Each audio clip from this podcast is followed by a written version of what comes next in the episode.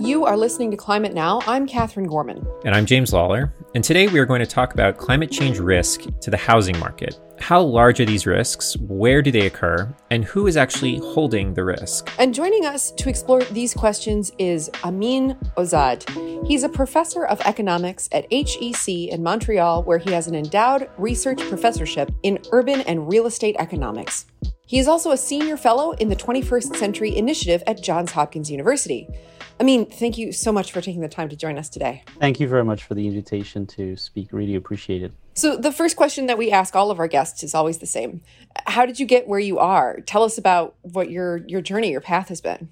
Sure. Um, I started working on housing and, and real estate after the great financial crisis. I sort of graduated in 2008. Um, and know, everybody was talking about this massive fault line in the, the U.S. economy. Uh, that is that was uh, uh, mortgage credit. Movies were made about this and talking about the Big Short, uh, and so sort of this topic, which was arcane and technical, suddenly uh, came to the forefront, and everybody was talking about uh, mortgage-backed securities and Fannie Mae and Freddie Mac, and you felt that by uh, studying this topic in detail, you were contributing to um, helping uh, the economy become more resilient, uh, and you were helping homeowners sort of go through what was, you know, historically one of the largest uh, crises uh, in world and U.S. economy. Um, and so so i sort of you know spent um, a good decade uh, studying these issues uh, being a, a research uh, fellow at the international monetary fund. And you know a little bit like now when there is a reckoning that climate is one of the most important issues there was a reckoning back then that housing was suddenly something that people didn't know t- so much about. They thought that there were housing economists and that was just a, a, separate category. You know, you were a housing economist. And I was like, everybody wants to be a housing economist. And, and I feel that uh, this is also happening with, with uh, climate change. Then I looked at the evidence and I looked at the uh, impact uh, this could have on uh, households' uh, ability to retire uh, households' consumption, well-being, uh, and then I realized that, you know, climate risk uh, could uh, uh, be a, a, crisis that compounds a sort of a housing crisis, um, and and that's when I sort of realized that this was not something that was a small problem. Let's actually start there. Can you tell us the size of the mortgage market today? How much money has been lent to individuals to purchase their homes in the United States? We're talking about uh, 11 uh, trillion uh, dollars of mortgage debt.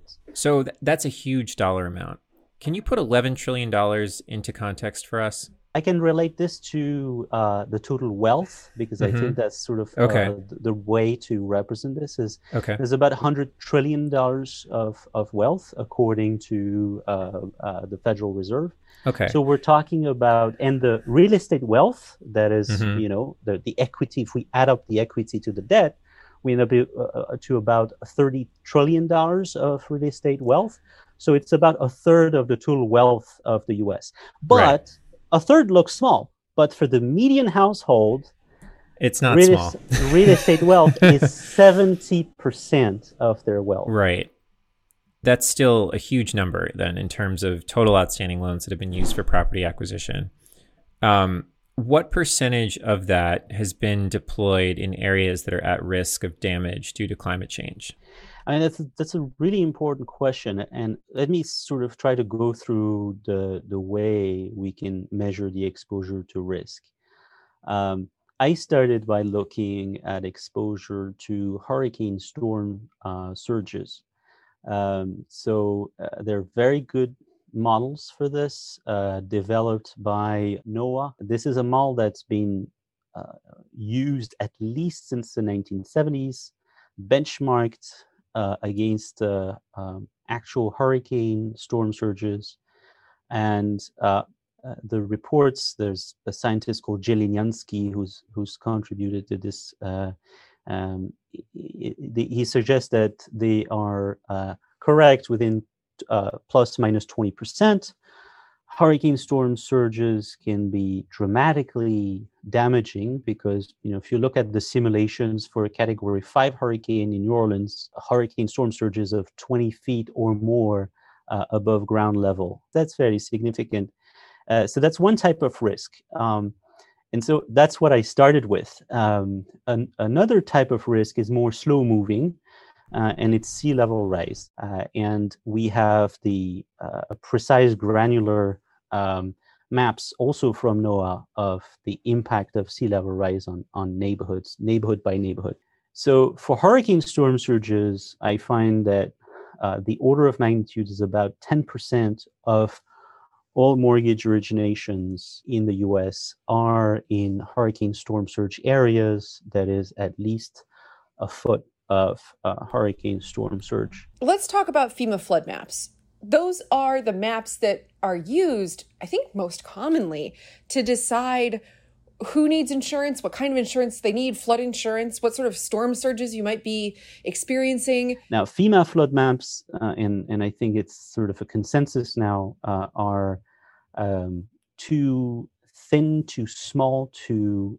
Uh, uh, and so, uh, just to give you an idea, there was a report uh, of the city of Houston that suggested that more than 50% of the damages during Hurricane Harvey in 2017 was outside of uh, the what is called the 100 year floodplain. So, which is the FEMA designation for their maps, right? Which is the FEMA designation right. for their maps. So there's really been a move towards saying, you know, we need independent measures of uh, uh, uh, flood risk um, that is n- not solely dependent on FEMA flood maps. And there's and, and one of the things that I have to mention is that there's tremendously high quality human capital, extremely skilled and devoted uh, federal uh, uh, employees who've developed fantastic modeling. And I think there there needs to be a little more sort of interagency communication to uh, sort of you know pull together all the knowledge that we have. You know, if if I think about the U.S. Army Corps of Engineers, NOAA, USGS, uh, FEMA, uh, HUD, mm-hmm. yeah, yeah. The thing is that I think a lot of us, and that includes me, we work in silos, uh, and so we need to sort of come together to to get a sense of you know what's the best right. way to measure the exposure. And in this particular, so just to recap, then you're you're you find that roughly ten percent of the mortgage of the outstanding mortgages are you know have been used to purchase properties in these NOAA flood, NOAA storm uh, surge areas. Is that right. is that that's, right? So that's right. So the numbers have some hurricane risk about a trillion about a trillion dollars, one point one trillion. That's right. That's that's mm-hmm. about a trillion dollars a year. The number is actually slightly increasing over time. So mm-hmm. if we measure, so if we if we look at the evolution of the share of mortgages in those areas between 2012 and 2018, mm-hmm. uh, it's increased between uh, nine point something percent to uh, 12 percent. and this is annual mortgage origination, which we see to have increased by about three percentage points over the last decade in coastal areas? That's right, exactly. So that's uh, over six years, 2012, 2018, uh, and and that's uh, these are not proper, proprietary or confidential data. These are uh, sort of publicly available data that are reported uh, through uh, the Community Reinvestment Act. So it, it was it's been collected since 1975, and um, it's mandated for all uh, lenders that have a minimum threshold of assets or a minimum number of originated mortgages. Uh, so it's a very comprehensive uh, uh, data set. So, my next question is based on your research, um, if a property is in a coastal area that is susceptible to storm surges and sea level rise, how does that change the likely default rate for such properties? Is there an increase in default rates for those properties versus you know, baseline? So what I have to say is something dramatic has happened since Hurricane Katrina. So Hurricane Katrina was a tipping point in the sense that uh, in 2005 and in the next year, uh, the hurricane triggered insurance, flood insurance payments. Uh, and so what we see is that, in fact, the amount of household debt decreased after Hurricane Katrina, and there were more prepayments of mortgages. Uh, and um, that that seems to be sort of a mild impact because that's not defaults, you know, that's prepayments. Uh, and so there's an established literature uh, discussing this. And so when I started uh, working on this issue that seemed to have been the consensus. But then we observed, and the industry observed uh, as well, that there was uh, a decline in the take up of flood insurance policies that's been documented by Carolyn Kousky. Uh, and uh, a, a, decline in take up in the number of flood insurance policies and in the dollar amount that is covered by flood insurance. Um, and since since then, what we've seen is that after Hurricane Harvey, there was an increase in default rates. Uh, so we've moved from a world where people are insured and they get flood insurance payments and their debt decreases to a world where there's increased default. In 2010, uh, um, default rates increased by about six percentage points uh, from six and a half, from two to eight and a half percent. Uh, and uh, uh, when after a hurricane, and that answers your question, we see that there increases in default rates of a couple of percentage points. And I think in know, those areas, in those areas, in those areas, right. okay. Oh, it's mm-hmm. very important. Uh, what you're saying is super important. Is like in those areas affected by the hurricane relative to uh, the default rate in other areas. So it's really teasing out what is due to uh, the hurricane storm surge to what is due to uh, borrower creditworthiness to what is due to, you know, just take an example is that after Hurricane Katrina, Katrina was in 2005. So uh, 2007 was the beginning of the crisis. So it's really important to look at the impact of a hurricane separately from the impact of the evolution of the market. Same thing, Sandy happened in 2012. You know, the, the mortgage market at that time is, is in a different state. So we really need to make sure we're comparing comparables, and that's what we're doing really carefully by looking at millions millions of uh, uh, mortgages, we have about 70 to 75% of the mortgage market that we cover. Why is that? Why are there fewer people signing up for flood insurance? Have, I mean, have flood insurance companies changed their coverage somehow? There are a few things happening. Um, one of them is uh, that flood insurance has become unaffordable in some areas uh, because the, the, what we call the fair premium which is the premium that uh, balances the budget of the National Flood Insurance Program. That fair premium should be much higher, and so so premia have increased since uh, Hurricane Katrina. Um, uh, because of reforms of the National Flood Insurance Program. And so in some areas, the flood insurance payment is the size of a mortgage of the mortgage payment. And so uh, th- there is a question of you know do i take a mortgage where flood insurance is required? And that's typically an agency mortgage. Or do i take a mortgage where flood insurance is not required and i'm going to sort of have a more affordable mortgage but then i'm not going to be insured in case of uh, a, a, flood.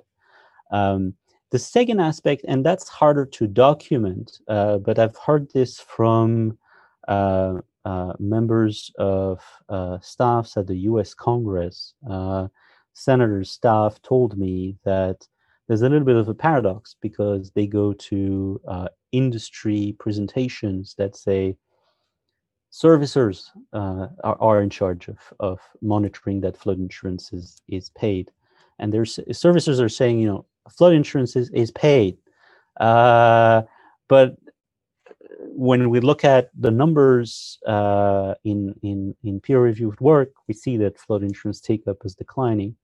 Uh, and so what could be happening, and that's a hypothesis, is that servicers are not checking along the entire life of the mortgage, that people keep paying uh, for flood insurance. Uh, so, so, so we have at least two mechanisms. And then there's a third mechanism, which is that when premia are unaffordable, if I buy a home that is outside of the 100-year floodplain, flood insurance is not required. And uh, and if it's expensive, well, I may just try to sort of bank on the fact that a, hurricane is not going to hit my home. I mean, what role do Fannie Mae and Freddie Mac play in all of this? So, uh, Fannie and Freddie were uh, created uh, to ensure a broad access to homeownership for uh, Americans, and uh, they are very large uh, companies. we were talking about uh, the fact that there's something like a trillion dollars of originations a year. They guarantee about 65% of the market.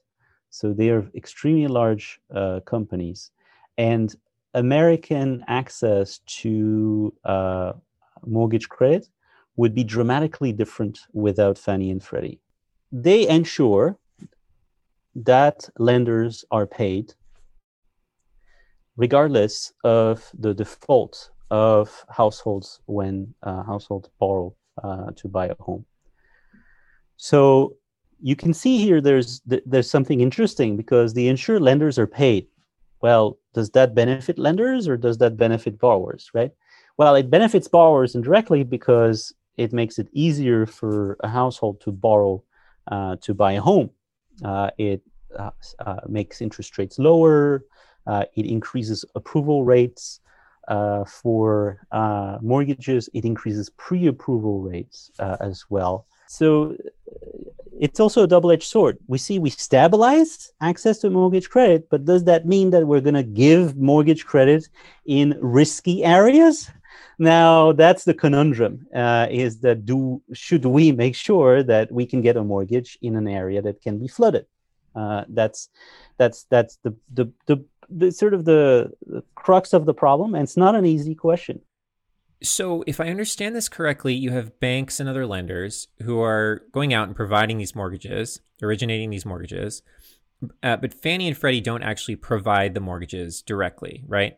That's correct, yes. So, according to your research, what role do Fannie and Freddie play in terms of changing the behavior of lenders in areas affected by these big billion dollar natural disasters?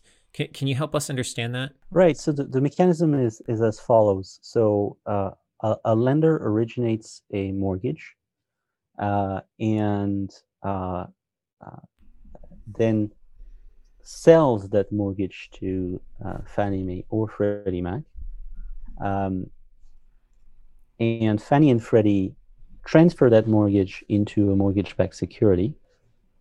Um, uh, there are details here because there's two yeah. steps of securitization, but mm-hmm. they they they package it into a mortgage-backed security. They give the lender back a more a, a, a share in the mortgage-backed security, uh, and Fannie and Freddie guarantee the loan. So Fannie and Freddie uh, get the payments from the borrower, but the the lender gets the payment from uh, Fannie and Freddie and, and the servicers. So the, the lender is, is insured because for the lender, it's as if the borrower was never defaulting on the loan. Mm-hmm. Whereas for Fannie and Freddie, they need to make sure that when the payment doesn't come, they're sort of plugging that gap and uh, making the payment uh, instead of the, the borrower. So what we find, and that's where uh, eh, the, the, the crux of the issue is, is that um, lenders see this ability to sell to Fannie and Freddie as a sort of a, a safe option for them, right? Uh, and so, in the aftermath of natural disasters, when lenders suddenly learn that uh, there are defaults due to hurricane storm surges in some areas, then they start selling those loans to Fannie and Freddie instead of keeping those loans on, on their books. Um, and, and, and so you found, yeah. just to emphasize that, you found a statistically significant change in behavior of lenders in, you know, post-disaster scenarios. And you and your colleague described a disaster, these these quote unquote billion dollar events, so natural disasters that cause a billion dollars or more of damage. And you found a st- statistically significant change in behavior of major lenders. So we're talking about big banks selling more, getting more of these off their books and onto the books of Fannie and Freddie, which is effectively, as we know, backstopped by the U.S. taxpayer, right? Yes. So so the risk is there's a there's a transfer of risk happening between lenders, right, who should who should be properly pricing this risk in the first place, but you're you're implying that they are not, right? Yes. And transferring that risk onto all of the rest of us. Yes. Yes. Am correct. I capturing that? Okay. That's that's correct. Uh, the since 2008 uh, Housing Economic Recovery Act, Fannie and Freddie are under conservatorship because they failed, and uh, uh, the U.S. government took over the the companies, and now the U.S. Treasury has technically what is called a funding commitment. Um, so far, that funding commitment has not required the Treasury to pay Fannie and Freddie. Quite the opposite. In fact, Fannie and Freddie have given money back to the U.S. government, and that's something that uh, people uh, tell me about. But that that's interesting because that was, you know, Fannie and Freddie were profitable companies just before uh, experiencing a large decline in their earnings. So the fact that today they are actually giving money back to the U.S. government is not a sign that they're necessarily um, uh, not facing a crisis in in in, in the future. So uh, yeah, so so we do find a statistically significant impact of uh, natural disasters on uh, the propensity of lenders to originate and distribute loans to uh, the uh, agencies. Um, instead of originating and holding uh, these these loans. Um, and billion dollar disasters, as you rightly pointed out, they include Hurricane Katrina, uh, which was the uh, the event with the largest amount of damages, and they also include uh, Hurricane Sandy. So it's maybe interesting for the audience to know that. Uh, an analysis, I think, was published in Nature, did a a costing of the damages from events for uh, a century, and the top 15 events are all hurricanes. So, so, so the reason why we focus on hurricanes is because they're sort of the first order problem here. And when we're talking about these billion dollar events, how are Fannie and Freddie now taking into account climate related risks in their operation? I mean, as they come out of conservatorship, do we expect there to be further changes, evolution?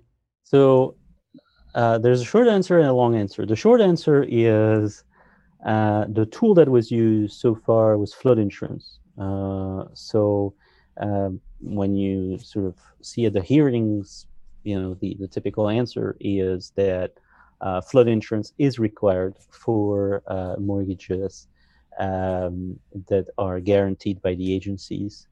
Um, but there's a range of other tools that they also use. Uh, one of them is mortgage insurance. So that's separate from flood insurance. Mortgage insurance uh, is uh, supplied by insurance companies that uh, make sure that those mortgages are paid on time.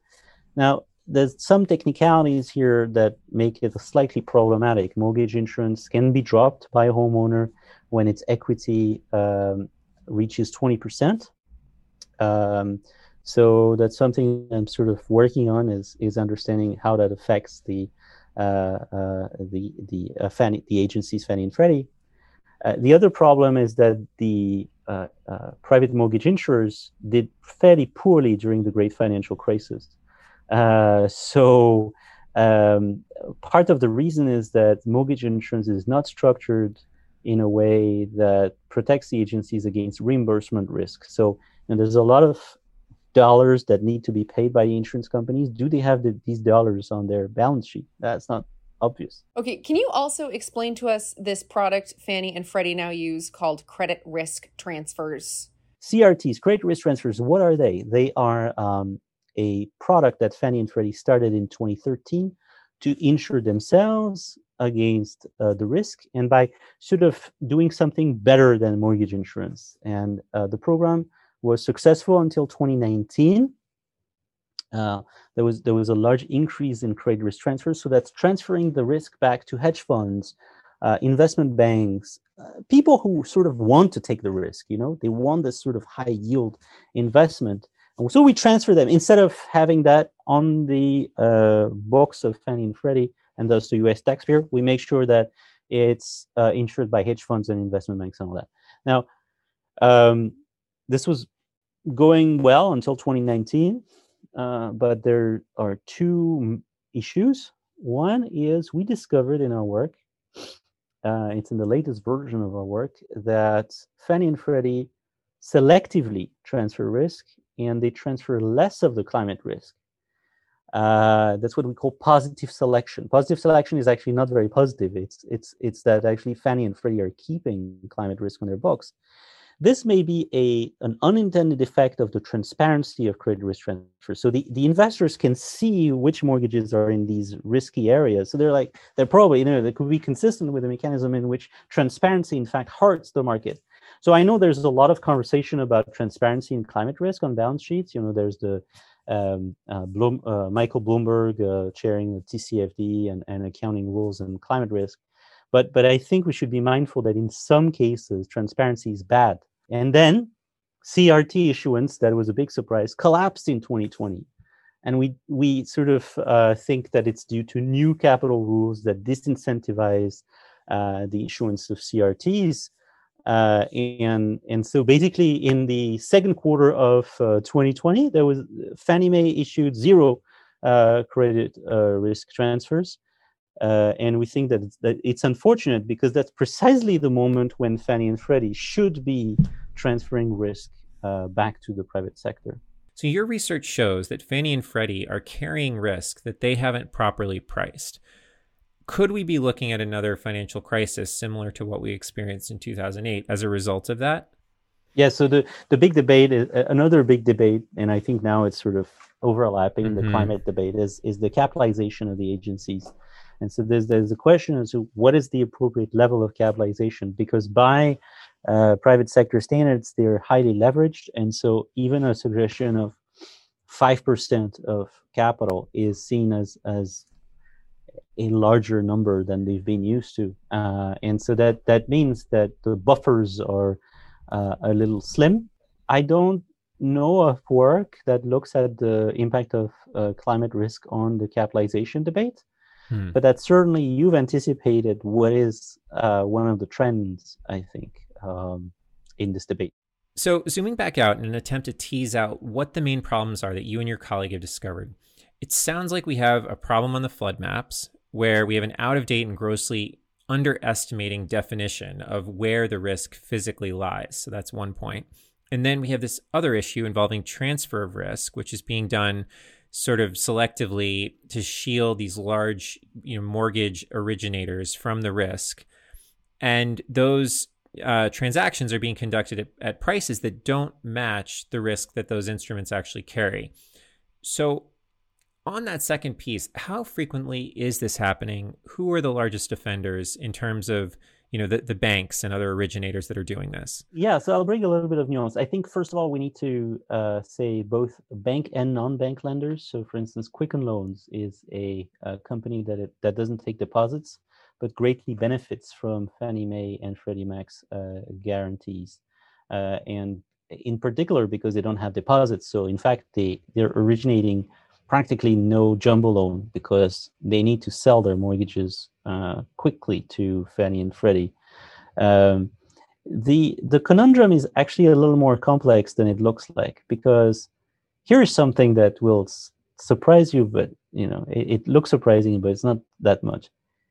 It is not clear that we want to price flood risk in mortgage guarantees. Why is that?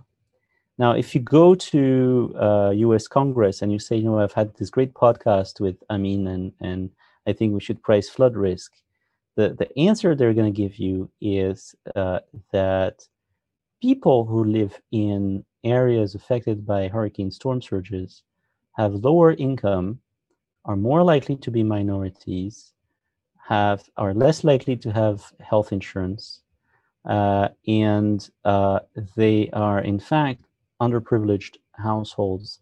So, should we reduce access to mortgage credit for uh, these households? Staffers have told me this. They've told me, look, this is this could be redlining.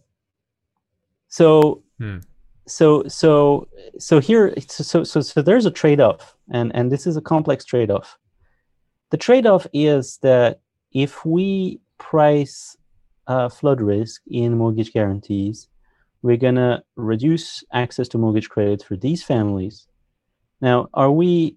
Is is it good for their welfare because they could be more exposed to future floods? Well, we know they're more exposed to future floods, right? We know that statistically, these are households that are just more vulnerable, right?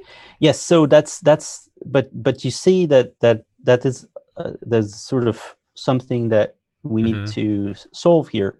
Mm-hmm. That we need to sort of help households transition to safer areas, uh, and so uh, you know, and I think about a couple of you know policy avenues that are beyond the paper that were that we just authored but you know uh, FHA gives 0% down payment loans for uh, households affected by natural disasters. That is, and what is FHA? That's a oh, uh, Federal Housing Administration. Uh-huh. Uh, they provide loans for uh, lower income households, uh, typically, um, I hope, 3% down payment. Um, and uh, in case of families affected by natural disasters, it's brought down. It's it's brought down to zero. Uh, and one thing we could do is ensure that households uh, take these FHA loans in areas that are on safer ground, that are on higher ground, that are less affected by hurricane storm surges. This is, you know, one policy idea. There, there are many others, but I think we need to think about transitioning uh, households to to make sure that you know uh, it's very hard to leave a neighborhood. You know there's the church there's the friends there's the family there's a lot of social ties. So so it's not like you know it, it's it's not like a person is a singleton and can just decide to go wherever. Uh, i think we need to help communities transition to places that are safer more protected here's an interesting fact that I think is really, really important is that only 3% of uh, land in the US is urban. So the US is, on first order, is an empty uh, country, and most of the population is stacked on the coasts. And so these are where the jobs are. Uh, this is where uh, the amenities are. Uh, and the question is, you know, lenders are giving these loans in part because people want to live there. They they get access to jobs and and and, and a number of amenities. So the, the I think the, the, the big question is is how do we sort of uh, uh, manage the retreat uh, away from risky areas, and you see some private companies doing that already. So you know Goldman Sachs, for instance, moved its back office operations away from downtown Manhattan and to uh, New Jersey on safer ground. Uh, and so uh, they have understood that, yeah, it's okay, you know, we're going to keep meeting our clients with fancy suits in downtown Manhattan, but all the critical confidential inf- information that for our operations is going to be on safer ground. If Goldman Sachs can do it, I think, you know, we uh, want to think about helping those who can't adapt like Goldman Sachs. I don't have an answer to you as to how we're going to address this conundrum of uh, pricing risk without hurting uh, lower income families. But that's definitely, the, the, I think, the most important question. I mean, thank you so much for your time. Obviously, so much more to unpack and explore here such a pressing topic. As you say, the social justice implications alone are so critical. Thank you so much for your time today. We really, really appreciate it. Thank you for the invitation. Thank you. Yes, thanks, Amin.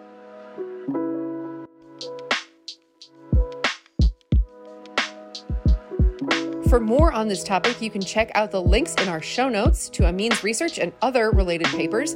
You can also head to our website, climatenow.com to check out our other interviews, watch our videos, sign up for our newsletter.